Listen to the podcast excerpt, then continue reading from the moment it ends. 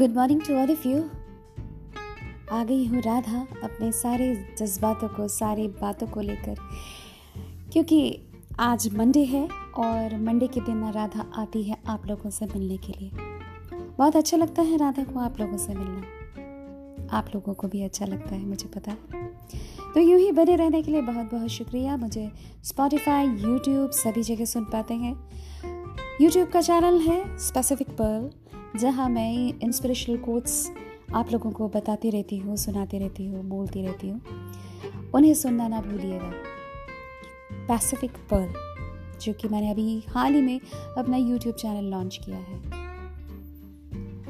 कुछ बातें ऐसी होती हैं, जब आप किसी को चाहने लगते हैं तो आपको लगता है ना कि वो आपकी दिल की धड़कन सी बन गई है या बन गया है?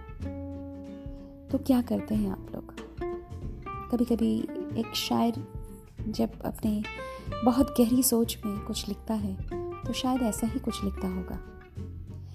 आजकल तुम्हारे बिना मुझे कुछ अच्छा नहीं लगता है। जिधर भी देखूँ इकलौता मुझे, तुम्हारा ही चेहरा नज़र आता है। तू ना दुनिया से बन गई हो, बस गुजारिश है तुमसे।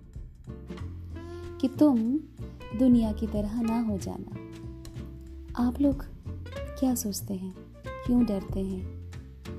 क्यों सोचते हैं कि सारी रिलेशनशिप टूटने वाली होगी? और ऐसा गलत भी नहीं है सोचना, क्योंकि एक इनसिक्योरिटी फीलिंग तो होती ही है। गुजर जाती है कई शाम कई दिशाएँ, कहीं कुछ, लेकिन कभी कभी होता है कि एतबार करना मुश्किल होता है। कहते हैं ना, है इश्क में सच्चा तू, एतबार तो कर। है इश्क में सच्चा तू, एतबार तो कर। आँखें बंद कर, एक बार मेरा दीदार तो कर। हुआ नहीं मुझे अब तक तो हो जाएगा। हुआ नहीं तुझे अब तक तो हो जाएगा, तू बस थोड़ा इंतज़ार तो कर। ऐसी ही गहरी मोहब्बत मेरी तरह तुझे भी हो जाएगी, थोड़ा तो इंतज़ार कर। ऐसे कई शब्द होते हैं हमारे मन में उसके लिए कहने के लिए। लेकिन हम कह भी नहीं पाते। हमारे ज़रा से शब्द जो होते हैं, उनके लिए बचा के रखते हैं। बताना चाहते हैं कि हम कितना चाहते हैं। तो चाहना किसी इंसान को चाहना कितना एक इमोशनल फीलिंग होती है, जिसके सहारे हम अपनी ज़िंदगी गुजार सकते हैं ऐसा फीलिंग जब आपके दिल में आ जाए तो बस क्या ही बात है। है ना? आजकल का वक्त जो है, धोखा खाने के लिए भी आप तैयार रहना चाहिए आपको। क्योंकि यू नेवर नो माना कि हम गए हैं, पर तेरे तो हैं। हाँ दिल में काफ़ी सारी बातें होती हैं जो बस तुम्हें कहने के लिए होती है। उस तुम्हें के लिए हम बहुत दिन रात मेहनत करते हैं कि उसका फ़ोन आ जाए, उसका टेक्स्ट आ जाए, उस, उससे बस मिलना हो जाए। क्यों? ऐसा फीलिंग जब होता है कि हाँ उससे आप मिल पाए तो क्या ही बात होती है है ना?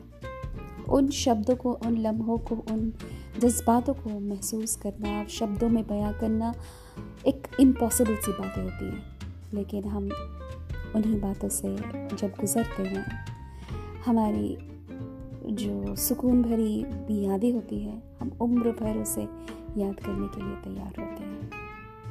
यस उम्र भर।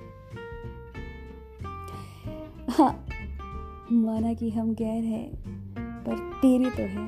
बस इसी स्लोगन के ऊपर हम जी लेते हैं सारी ज़िंदगी। और इंतज़ार करते हैं कि वो कभी लौट कर भी आएगा। वो चला गया है। वो उसके लौटने का हम जो इंतज़ार करते हैं, उसी इंतज़ार में हम परसों बिता देते हैं। हाँ बहुत कुछ कहना होता है मुझे। आप लोग जानते हो, आप लोग तो मुझे भी समझते हो। तो मैं अपने परिंद से कभी ना कभी मिलूँगी और इंतज़ार करिएगा। जब मैं मिलूँगी, उसकी बातें जब करूँगी, उस एपिसोड को सुनने के लिए बेकरार रहिएगा।